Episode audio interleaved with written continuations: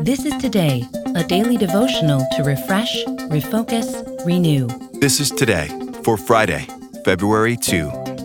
Greeting. Our reading comes from Revelation chapter 1.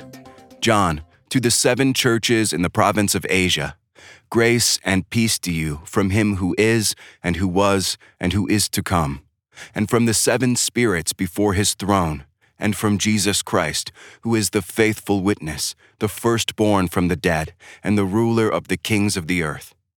To him who loves us and has freed us from our sins by his blood, and has made us to be a kingdom and priests to serve his God and Father, to him be glory and power forever and ever.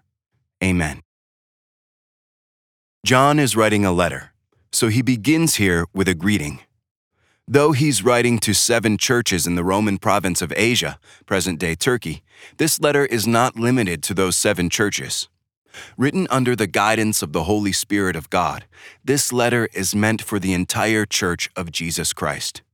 The Church is made aware of God's grace in Christ to strengthen its faith in times of challenge and hardship, including physical persecution that will come its way. God has provided Jesus as the Savior, the ruler of the kings of the earth. Knowing this helps us to put all things into perspective as history unfolds. John greets his readers with grace and peace from the God who is, was, and always will be, in the name of Jesus, the Christ. Jesus is the faithful witness to all that God provides for the church. Jesus alone is the firstborn from the dead and he is the exalted king over all kings. Whether they be emperors, monarchs, presidents, prime ministers, CEOs, or chairs of the board. To Jesus, who loves us and has freed us from our sins by his blood, belong all glory, power, and praise forever. Pray with me.